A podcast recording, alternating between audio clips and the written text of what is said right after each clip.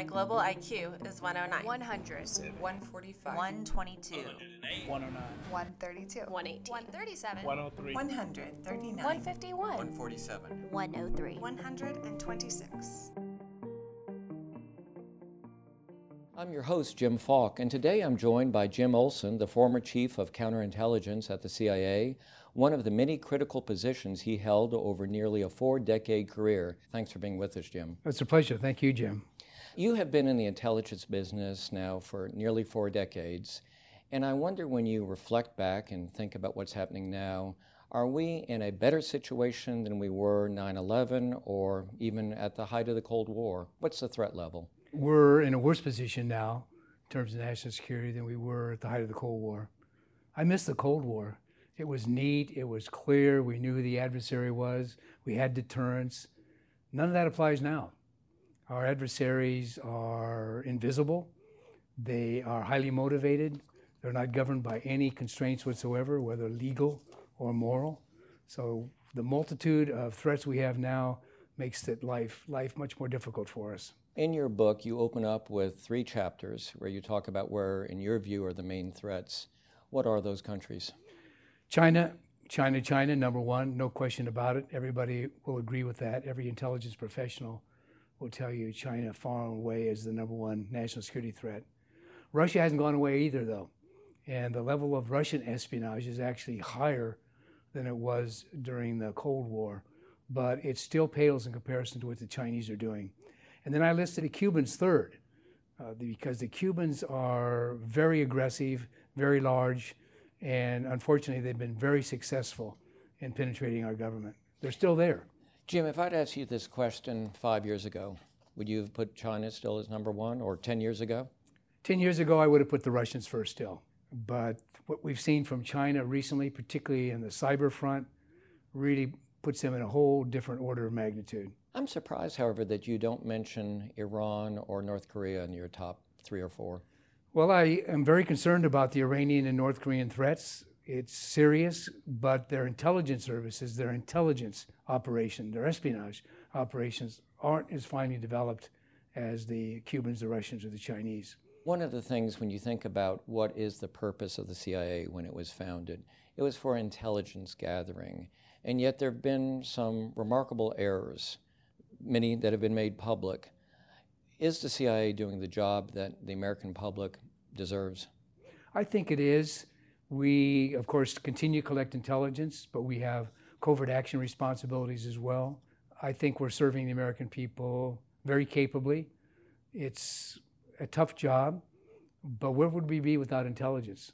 It's very rewarding for all of us, the intelligence community, to know that day in, day out, we're, we're helping to keep the American people safe. When you look at how the CIA has changed over the last few years, especially after 9 11, it has really been more involved in military operations. Of course, right after 9 11, you had CIA operatives who did a remarkable job in tracking down the Taliban. Mm-hmm. Has there been somewhat of a mission creep? Certainly, the support to the military has increased. And I fully support that because what more important mission could we in intelligence have but to support our men and women in uniform? And we have really tough campaigns going on in places like Afghanistan, Iraq, Syria. The intelligence support for that is, is really vital.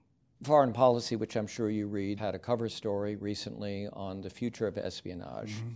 And one of the things they highlighted was what you can do with this mm-hmm. and how hard it is to create a cover, how hard it is for someone to act and move around a country and meet with their assets.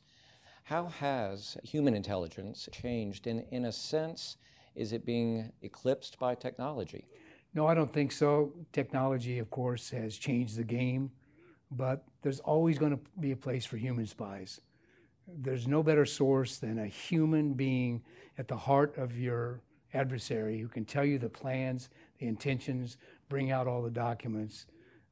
Human intelligence is never going to go away. We always need human spies. The agency certainly had its challenges, say, with Director Turner during the Carter administration. Yes. Have you been able to? Don't remind me. because many of your colleagues, I think, were terminated. No, I was especially there. Especially in the Near East. I was there. We lost a lot of people. Uh, we really, I think, uh, missed their expertise later on, their experience. And I think it was a mistaken notion by Turner and others that technology could replace human spies. In the minds of a lot of people, technology is cleaner, it's neater, it's less nasty. So there was an inclination on the part of many people to tidy up the intelligence community by shifting to technical collection. Are you comfortable with the balance now? No. No, I still think that uh, human intelligence is being undervalued, and I'd like to see us put even more undercover people in the field to go after the human targets. Is it a question of budget or priorities? I think it's both. Human intelligence, really, in the greater scheme of things, is not that expensive. We spend a lot more on signals collection and imagery collection than we do on human spies, but there is a, I think, a belief on the part of some that we have enough out there now, and we do not. For a while, there was perhaps a certain honor among intelligence officers, among spies. There still is. One of your colleagues recently spoke at the World Affairs Council, uh, Jonna Mendez, and she said, The world of intelligence is a lot rougher now. Would you agree with her? I know Jonna very well. She's a great friend. I would agree with that. It's rougher, Jim, because it's become more and more politicized. And that's an arena we don't like to be in, we shouldn't be in. But we've seen that lately, and it can get really aggressive and in your face and personal. A lot of recriminations, a lot of maligning of us and what we do. So I think it's typical of Washington that the mood is really tense now and can be angry and can be vindictive. And unfortunately, we've allowed ourselves to get caught up in that.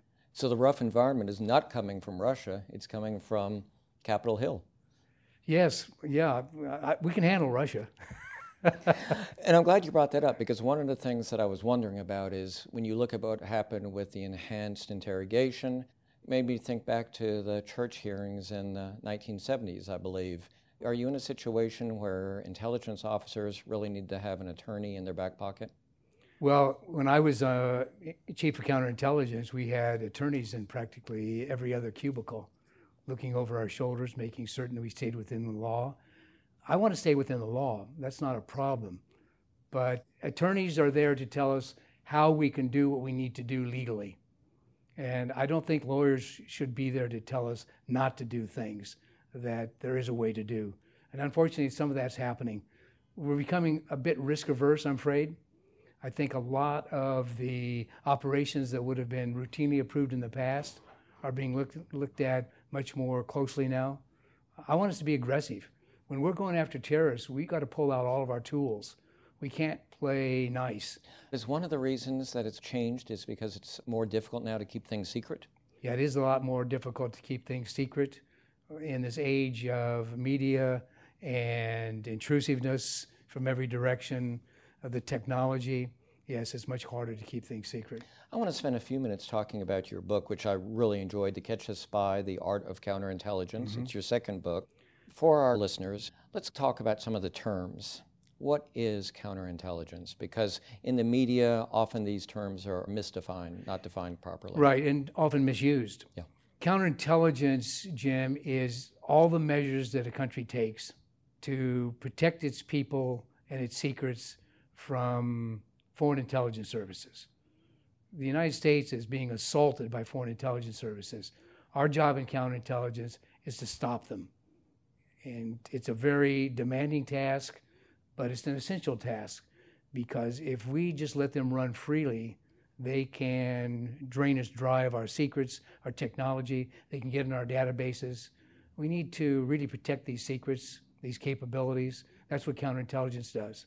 Let's talk about some more of these definitions because you're not a spy, you are a clandestine officer, a case officer, correct? Tell us about the difference between a case officer and a spy, and let's talk also about what is a double agent. Well, case officer is a term that all of us professional intelligence officers prefer. We are case officers. We're not agents, we are proudly case officers. When I die, Jim, I would be very honored, very proud if my simple epitaph could be Jim Olson, case officer. We don't mind being called spies by the public at large. That's, that's acceptable. Spook's not even all that offensive. I don't mind being called a spook, but never, never agent.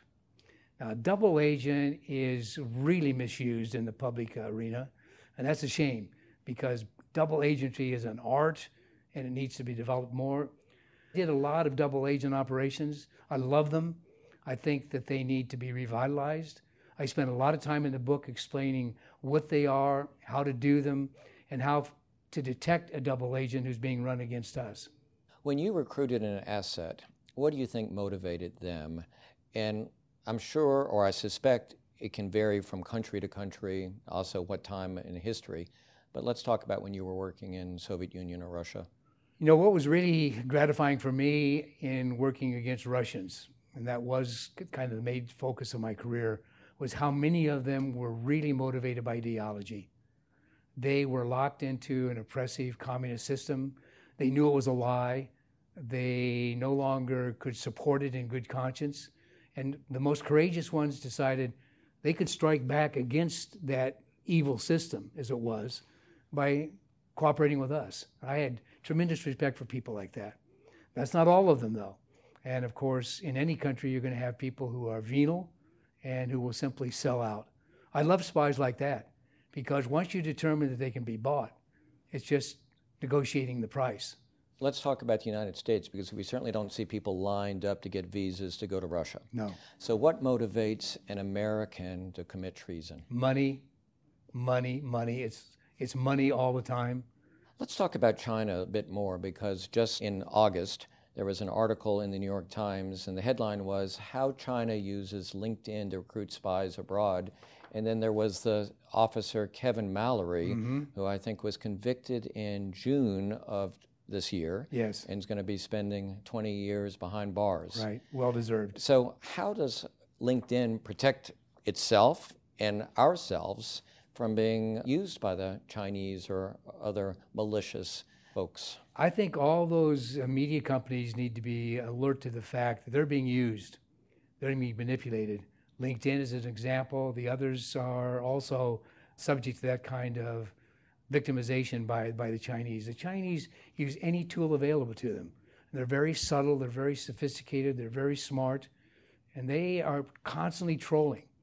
And the websites like that are a good place for them to find Americans who might be lured into some kind of information sharing, some kind of profit making scheme. Mallory was uh, really a dupe. He should not have been brought into that. He should have been a lot smarter. It's a tragic case, but he knew what he was doing toward the end. Yeah, he knew what he was doing, but there are others outlined in this story that might just really be looking for a job. That's right. So, how do people protect themselves? What advice would you give your students now so that they aren't duped by Chinese or a Russian using LinkedIn or Facebook? If you're being recruited for any kind of a job, you need to know who the recruiter is, what nationality they are, and you need to be very, very skeptical if it's a country like China. Because the China, I guarantee you, are out there to use the employment angle to bring people in and then gently move them into espionage. It starts out simple, it starts out benign, starts out innocent, but before long they've reeled you in and you are engaged. Giving you're in deep water, you've given up a lot more information than you intended to, but you've gotten used to the money. You want to ingratiate yourself to the employer. So, when we look at what happens in social media and technology and mobile phones, it must be more difficult now for the CIA to build a cover for people now who enter the agency, say, compared to when you were recruited. It's a lot harder now. When I was on active duty, our backstopping for our alias identities, our cover could be fairly thin. It would be professional, but now you've got to have several layers of depth to your backstopping to get away with it because even small countries have databases, they have scanners, they can verify addresses, phone numbers, addresses, uh, workplaces, family members, place of birth. It's, it's much, much harder. Well, Jim, you and I have known each other for a few decades. We have. And I want to congratulate you again. This book, To Catch a Spy, is wonderful. Great case studies at the end of the book about some of the spies you caught or were involved with, and then the bibliography at the back of the book where you have 25 books that people should read for their library is really something that I'm going to work through over the course of the next few years. Thank you, sir. Thank you. Good questions, Jim. Thank you for listening to Global IQ with Jim Falk, a production of the World Affairs Council of Dallas Fort Worth. Subscribe and rate Global IQ Minute on iTunes, Stitcher, or your favorite app. Special thanks to my producers, Kara Scheckman and Kayla Smith. Thanks for listening.